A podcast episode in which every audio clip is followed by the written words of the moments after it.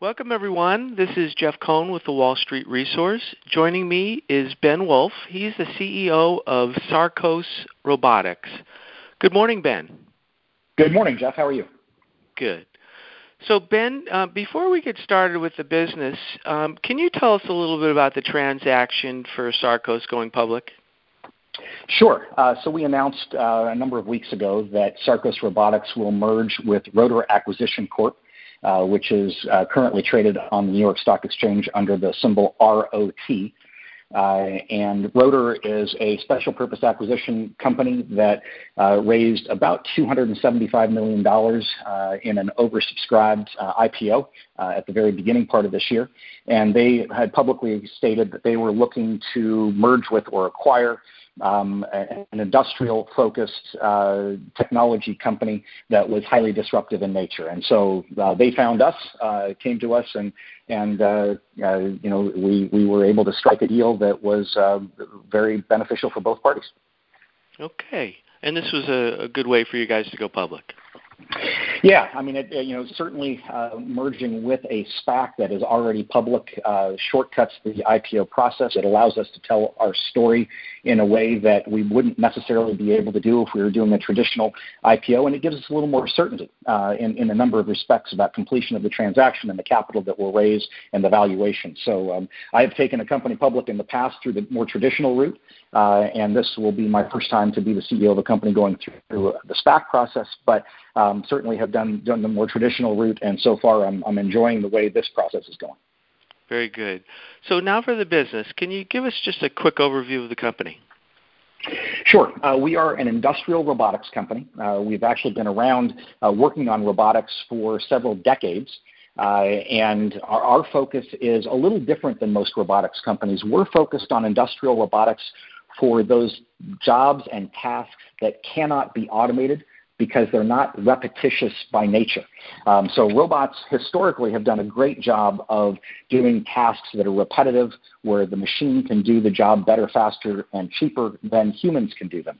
Uh, but there are hundreds of millions of jobs around the world that defy automation because they are dynamic in nature. The environments are unstructured. So think of a construction site, for example, uh, or think about um, a logistics application where uh, everything being moved and shuttled around is different uh, with each task.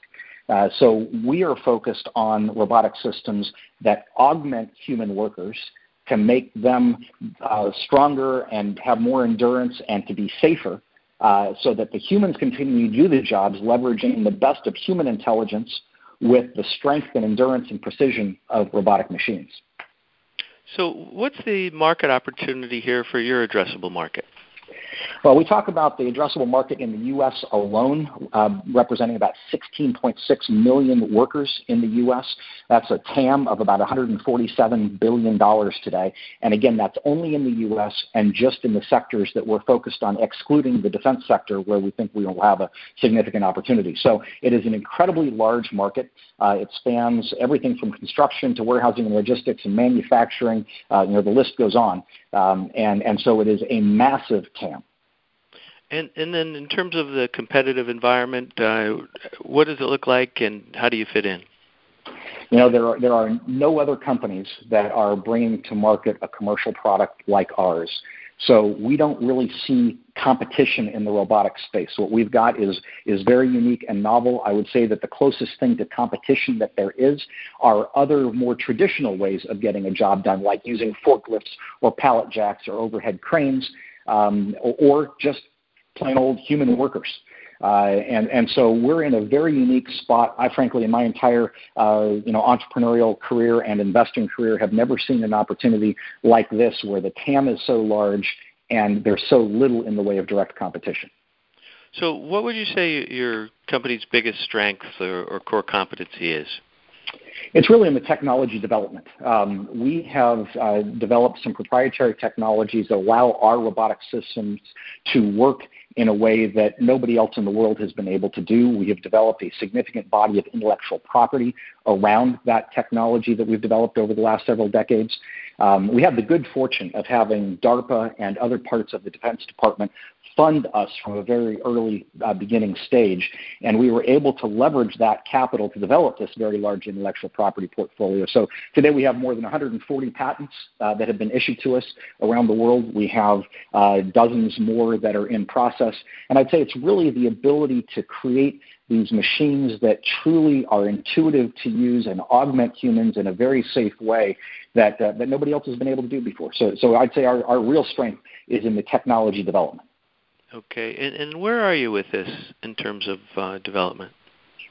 So we have been, as, as I said, at it for a couple of decades now. Uh, we're finally at the point that the cost and performance of components has gotten to the point that this is commercially viable.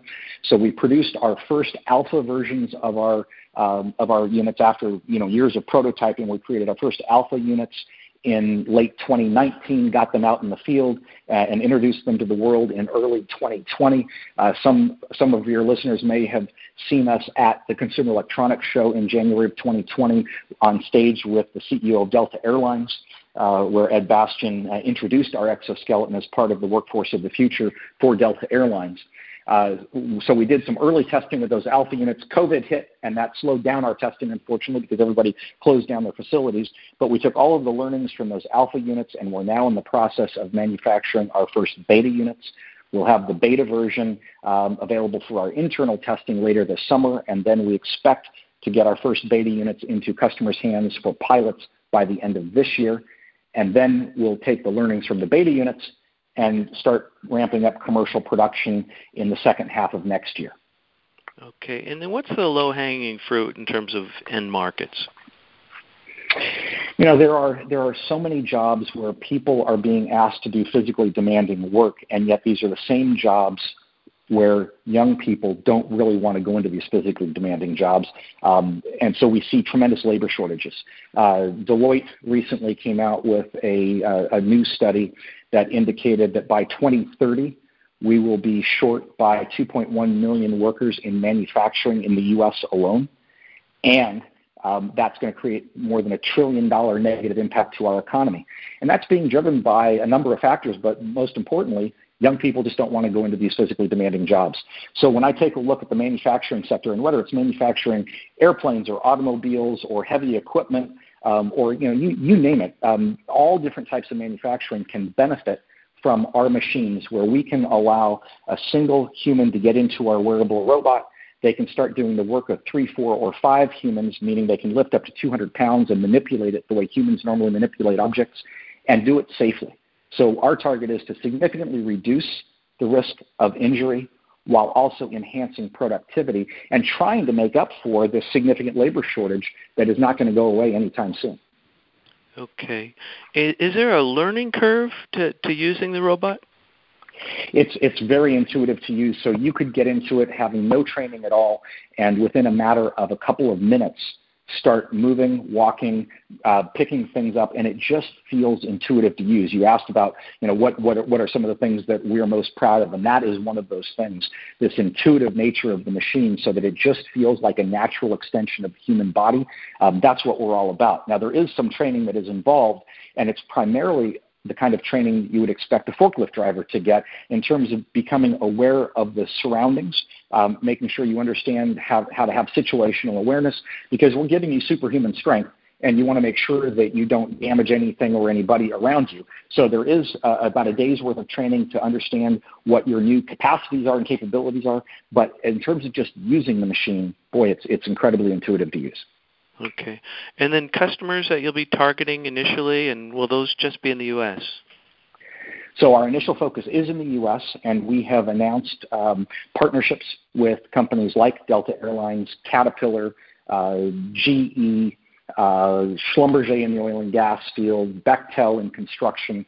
Uh, we've been so fortunate to start working with these companies uh, several years ago and we worked with them in collaboration to define the product requirements and specifications so that when the products come to market, we know that they're well geared towards meeting that company's and that industry's requirements. Um, so we've, we've, been incredibly fortunate uh, to work with a number of these big Fortune 100 and 500 companies.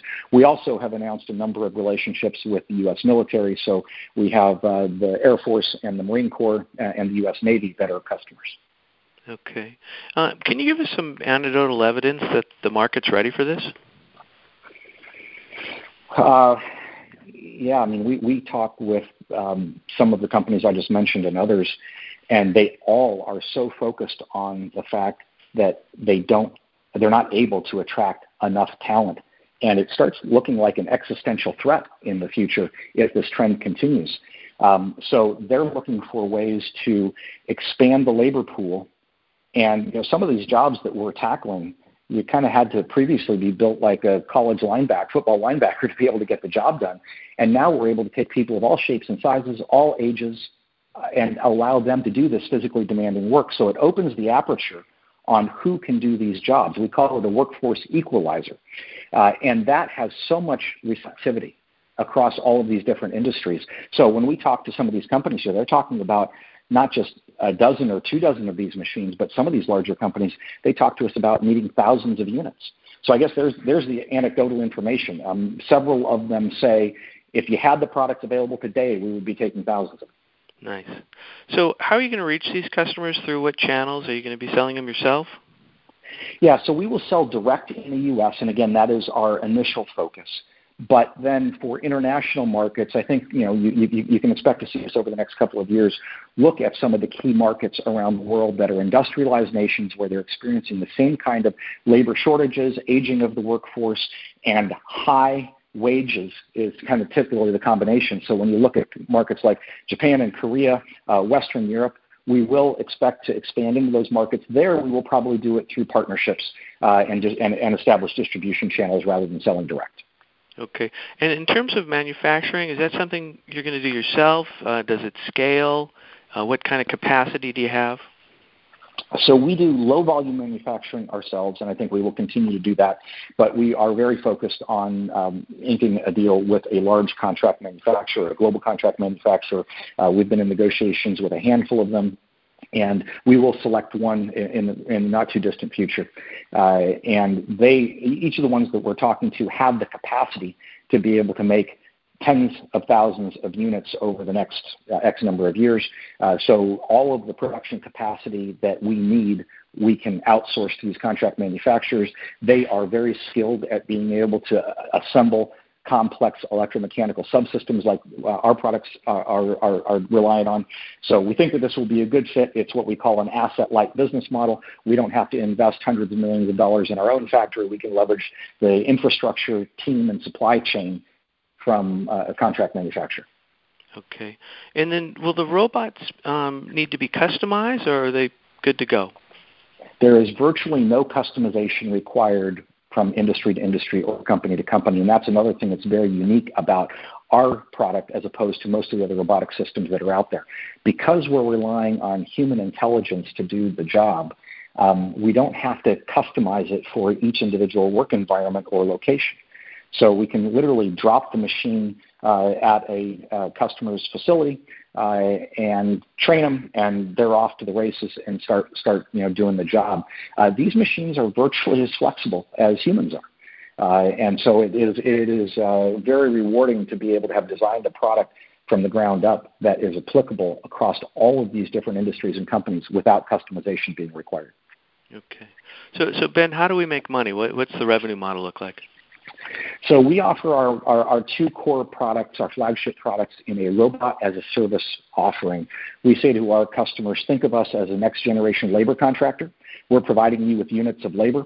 Put it on your, on your uh, payroll just like you would a human worker. We'll service it and maintain it and ensure that it stays up and operating for you. Sign a one, two, or three year contract with us. The longer the term of the contract, the lower the cost. The more number of units you have, the lower the cost per unit.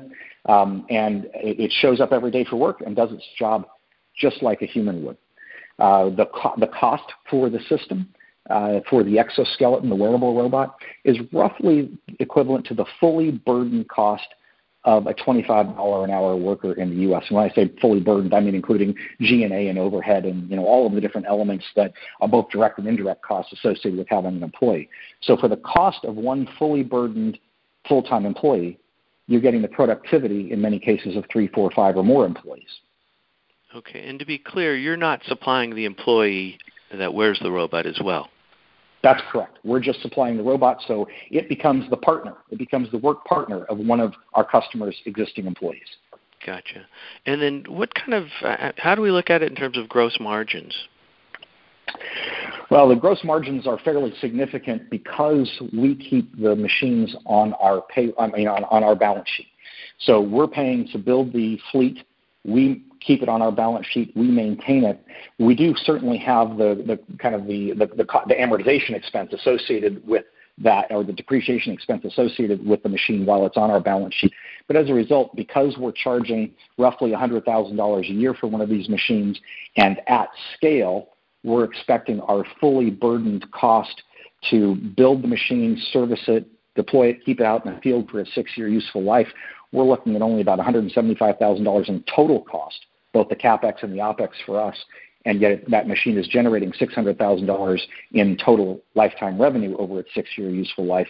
So the, the margins in this business are, are fairly significant. Very good. So, do you have all the pieces you need, or, or what's uh, the acquisition strategy, if any? We have all the pieces we need for our core product offerings. Um, we think that there are some potential acquisition uh, or M&A opportunities in our broadly defined robotic space, meaning not focusing on robotic robotic systems that are automated or autonomous in nature, but those that truly augment humans and work in unstructured environments. So I think as we as we get our merger with Rotor completed, uh, if we if we wind up with all the capital that we hope and expect, um, certainly acquisitions are uh, could be a significant part of our future opportunity as we see other companies in similar stages to us where we think by combining our sales and marketing and distribution efforts and perhaps even our manufacturing efforts with a contract manufacturer, we might be able to address even greater opportunities in the marketplace with our industrial customers. Okay. And in terms of gating factor, are there some techno- technological challenges to bring your product to market, or, or what are some of the gating factors? I, think it's really about moving from the alpha and beta stage into ramping up commercial production, uh, making sure that we are doing our design for manufacture, design for serviceability right, uh, getting our value engineering done so that we can bring down the cost per unit. Um, I'd say it's you know there's really not a lot on the technology front that is in any way a showstopper from my perspective. I think the showstoppers we've overcome and they're behind us. Uh, there continues to be evolution to make sure the machine works uh, as smoothly as we expect and meets our customers' expectations about robustness and ruggedness and all of that. But these are not technology showstoppers. Uh, so you know, I couldn't have said the same thing two or three years ago when we were still uh, we still had some of those showstoppers to overcome. We did it, and we're extremely happy with where the product is today. Okay, and the flip side of that, the, the key drivers for your business. Uh, again, getting the getting getting ready for manufacturing, uh, getting the the product to a true commercialized state, getting it out in the field, getting our customers to pilot it, and then turning them into lighthouse customers so that they really become advocates and spokespeople for us. Uh, we've been fortunate to partner with some leaders, technology leaders across their various respective industries. And what we expect to happen will be that you know once you have a well, just just as when Delta Airlines announced their partnership with us, we got calls from a number of other global airlines inquiring about what we were doing with Delta. I think we'll see that same thing happen across these various industries. But that's you know obviously once you're moving into the commercialization phase, it's about getting the product out the door, uh, making your customers ha- happy and delighted, and then servicing them and uh, you know growing the sales and distribution effort, which is is a key area of focus for us as we get the merger done. We've not, by by definition, needed a significant sales and marketing and and distribution effort until our core products are are ready to go out the door, and so we'll be ramping up our efforts in that regard. Okay. As we look uh, over the next 12 months, uh, what are some of the uh, events, milestones, and catalysts to watch for? Uh, getting the getting the beta units uh, done and out the door, uh, showing that they uh, work as advertised. I think that's one of the, the, the key things. I think looking for uh, further proof of customer engagement and interest uh, with new partnerships, new customer contracts, whether it's commercial side or on the military side, and then you know hitting hitting that deadline of of getting the the first commercial products rolling off the line and, and uh, into customers' hands in the second half of next year. And, and so the, the beta, uh, when should we see that? We expect to have the first beta assembled and testing commenced uh, late summer of this year, and then some limited number, kind of single digit number of betas in customers' hands in December of this year. Okay. Anything I uh, failed to ask you that you want to leave us with? I think I think just you know really underscoring the idea that this is a different type of robotic system that is not dependent on advanced artificial intelligence. You know, is not dependent on some great new technology that has yet to be invented. Uh, this is this is a tool that will be used by industries and the workforce worldwide to completely change the game to enhance safety, reduce worker injuries, and increase productivity and it couldn't be coming at a better time. I mean, you know, on the heels of COVID, where we've learned what the constraints are of having people work in pro- close proximity with one another, and kind of the devastating effect that a shutdown uh, where people have to be socially distanced can have, I think it's really highlighted the need for solutions like ours. We will supplement and augment all of the automation that's being done out there. Everything that can be automated will. But once that's done, then there's going to be a question about what about all the things that can't be automated, and that's where we are uniquely positioned as kind of a, a you know a, one, one of the few, one of the only pure play robotics companies that the public can invest in. Um, I think that's a, that's a theme worth latching onto. Very interesting. Well, Ben, thank you so much for sharing the Sarcos robotics story. Great. Thanks for having me.